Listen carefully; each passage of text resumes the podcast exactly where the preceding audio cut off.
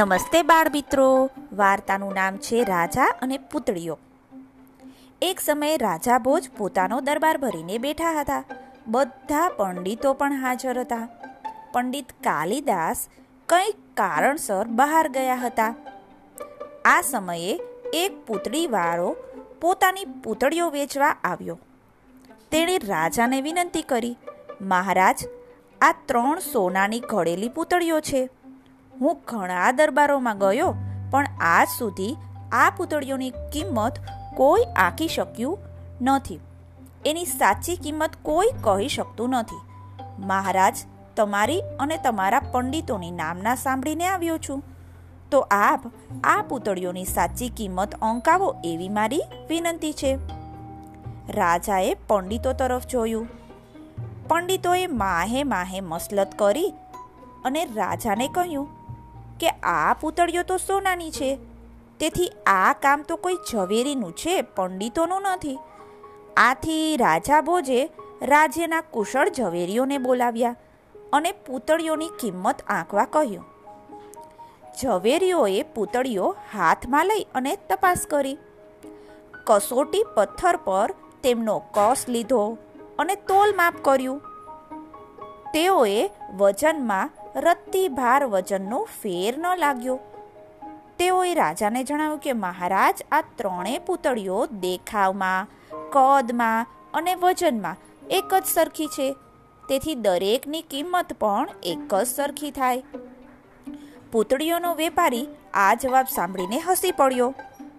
તેણે રાજાને કહ્યું, મહારાજ, આપના ઝવેરીઓની આંકેલી કિંમત તો ખોટી છે. આપના દરબારમાં કિંમત આંકનારા આવા હશે એની મને જાણ હોત ને, તો હું અહીં આવત જ નહીં. રાજા ભોજને થયું કે આ પૂતળીઓમાં કંઈક ભેદ જરૂર છે. તેથી રાજા ભોજે તેને જણાવ્યું કે, વેપારી, તું આજનો દિવસ થોભી જાને. આવતીકાલે દરબારમાં આ પૂતળીઓ લઈ ફરીથી આવજે. તારી આ પૂતળીની કિંમત જરૂર રાખીશું.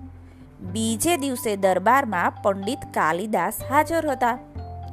તેમણે પૂતળીઓને બરાબર નિરખી. ત્યારે તેણે દરેક પૂતળીના માથા પર એક ઝીણું કાણું જોયું. તેથી તેમણે એક સળી મંગાવી. પહેલી પૂતળીના માથામાં સળી નાખવાથી સળી કાનમાંથી બહાર આવી ગઈ. બીજી પૂતળીના માથામાં નાખવાથી સળી મોઢામાંથી બહાર આવી ગઈ. જ્યારે ત્રીજી પુત્રીના પેટમાં સળી ઉતરી ગઈ. કાલિદાસે આ પૂતળીઓની કિંમત રાજા ભોજને જણાવી. રાજા ભોજે આ પૂતળીઓની કિંમત જણાવતા કહ્યું કે, હું એક જ પૂતળીની આંકેલી કિંમત પ્રમાણે લઈશ. વેપારીએ તો હા પાડી. પ્રથમ પૂતળીની કિંમત ત્રણ કોડી, બીજી પૂતળીની કિંમત દસ કોડી અને ત્રીજી પૂતળીની કિંમત સવા લાખ રૂપિયા અંકાઈ. સભા તો વિચારમાં પડી ગઈ. પરંતુ વેપારીને સંતોષ થયો. તેણે રાજાને કહ્યું કે આપના દરબારમાં આ સાચો પંડિત છે. તેણે પૂતળીઓની સાચી કિંમત આંકી છે. રાજાએ વચન મુજબ એક પૂતળી ખરીદવાની હતી. તેથી એણે ત્રીજી પૂતળી ખરીદી.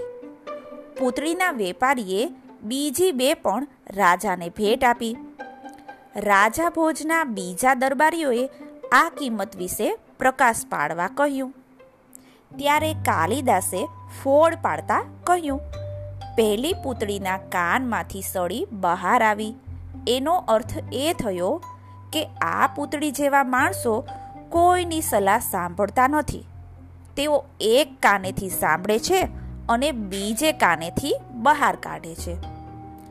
બીજી પૂતળી કે જેના મોઢામાંથી સળી બહાર આવી, એનો અર્થ એ કે આ પૂતળી જેવા માણસો ઢોંગી છે કે જેઓ હંમેશા બીજાને ઉપદેશ આપે છે પણ પોતે કાંઈ કરતા નથી. જ્યારે ત્રીજી પૂતળી કે જેના પેટમાં સળી સોસરવી ઉતરી ગઈ હતી, એટલે એનો અર્થ એવો થયો કે આ પૂતળી જેવા માણસો જે કાંઈ સાંભળે છે તે પચાવે છે અને નકામો ઉપદેશ આપવા મોં ખોલતા નથી. આવા લોકો સાંભળેલી સારી વસ્તુને જીવનમાં ઉતારવાનો પ્રયત્ન કરે છે.